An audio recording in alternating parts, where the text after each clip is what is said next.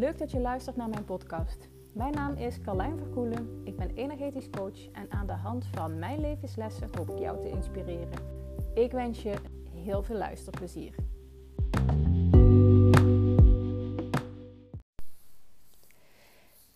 Het is veel makkelijker om in je verlangen te blijven hangen dan uiteindelijk uh, bij het verlangen uit te komen en er dan mee dealen. Dan dealen met de verandering.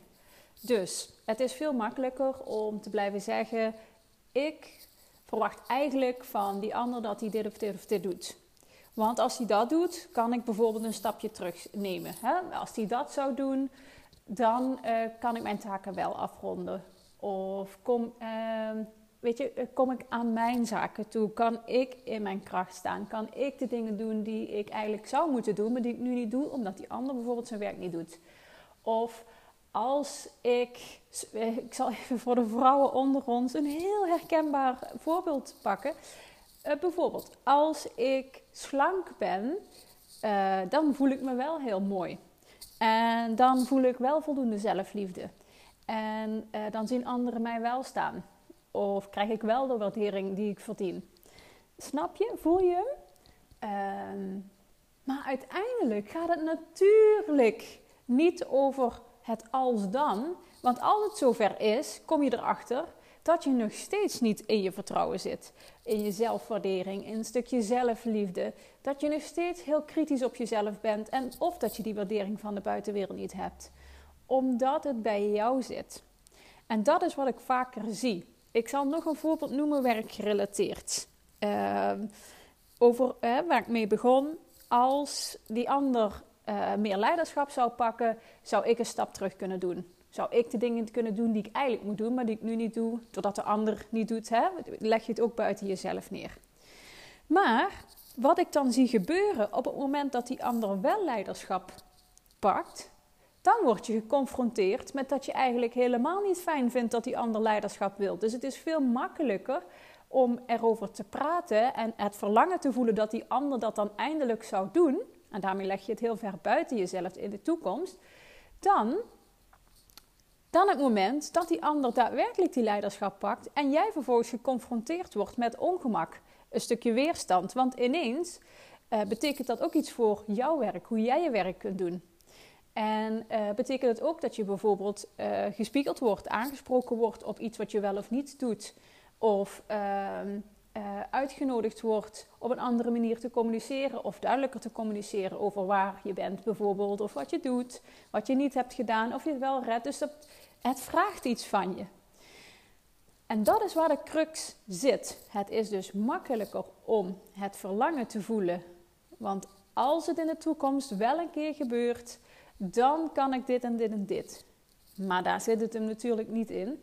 Het zit hem in dat je in het moment, met wat er nu is, ook. Uh, weet je dat daar juist die verandering zit, die verandering in jouzelf. Uh, en op het moment dat je daarmee aan de slag gaat, dan hoef je niet te wachten op het moment dat het ooit een keer wel gebeurt. Uh, weet je, en dat is gewoon een keuzemoment. En op het moment dat jij die keuze maakt uh, om ofwel taken over te dragen en gewoon te doen in plaats van af te wachten tot iemand dat gaat doen voor jou. En vervolgens dan ook accepteert uh, dat het ook iets betekent voor jou. Dus dat het ook een ander gedrag van jou uh, vraagt. en dat, je, dat dit eigenlijk is wat je gewild hebt, ook al voelt het in het begin niet makkelijk. dan kun je groeien. Dat is hoe ik naar kijk.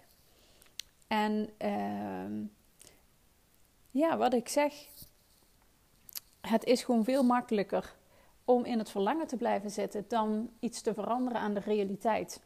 Want het als dan, weet je, dat gaat uiteindelijk nooit gebeuren. Als jij uh, tegen de tijd dat jij wel slank bent, of het ideale figuur hebt zoals je dat heel graag wenst, bijvoorbeeld, uh, dan zijn er wel weer andere dingen waardoor jij niet tevreden met jezelf kunt zijn, of hè, onvoldoende zelfliefde voelt, of onvoldoende waardering krijgt vanuit je buitenwereld.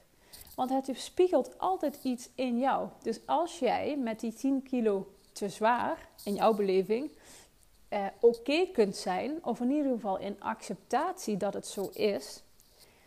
Uh, of als je dat niet bent, dat je daar naar handelt en vervolgens uh, ook die gedragsverandering aangaat. Want als jij die 10 kilo lichter bent, betekent het ook iets. Uh, weet je, het is veel makkelijker om aan het fysieke stuk te werken dan aan het gedragsstuk. Je mentale conditionering, uh, je emotionele conditionering. Dus als jij daaraan kunt werken, dan is één, die verandering nog niet meer op die manier nodig. En dan haal je ineens de toekomst naar nu.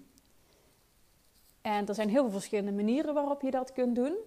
Ehm, weet je, er zijn ook heel veel boeken over geschreven natuurlijk. Ehm, en wat mijn ervaring is, weet je, ook met een boek blijft het vaak iets statisch. Dus je herkent het.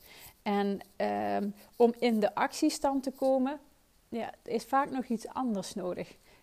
Eén, de bereidheid, weet je, de noodzaak om het anders te doen, anders te willen. Het moet pijn genoeg doen om te veranderen. Uh, want veranderen zelf is eigenlijk helemaal niet zo leuk. Uh, het zit veel weerstand op, want we zijn toch gewoontedieren. We zijn gewend om het op een bepaalde manier te doen en dat vinden we comfortabel. Dus één, de pijn moet groot genoeg zijn. Dus de bereidheid moet er zijn. En vervolgens heb je daar ook gewoon vaak hulp bij nodig van iemand anders. Die de spiegel is. Want met je eigen mind, met je eigen brein, uh, heb je je blinde vlekken, heb je je eigen mindfucks. En je hebt gewoon die spiegel nodig. Je hebt gewoon iemand nodig die dat stuk wat jij niet kan zien of niet wil zien, onbewust, die dat in beeld kan brengen. Uh, dus dat maakt dat wanneer jij van wanneer jij die um, die verandering heel graag wil, begin er nu mee. Realiseer je dat het pijn gaat doen, dat je weerstand zult tegenkomen, maar doe iets wat echt uit je normale routine, normale patroon zit. Anders is het heel lastig om dat te doorbreken.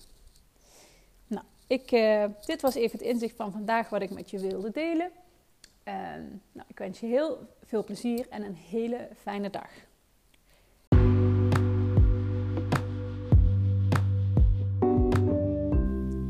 Dit was hem alweer voor vandaag. Ik ben heel benieuwd wat je ervan vond. Dus als je wilt, zou ik het echt super leuk vinden als je mij een berichtje stuurt. Dank je voor het luisteren en heel graag tot de volgende. Doei doei!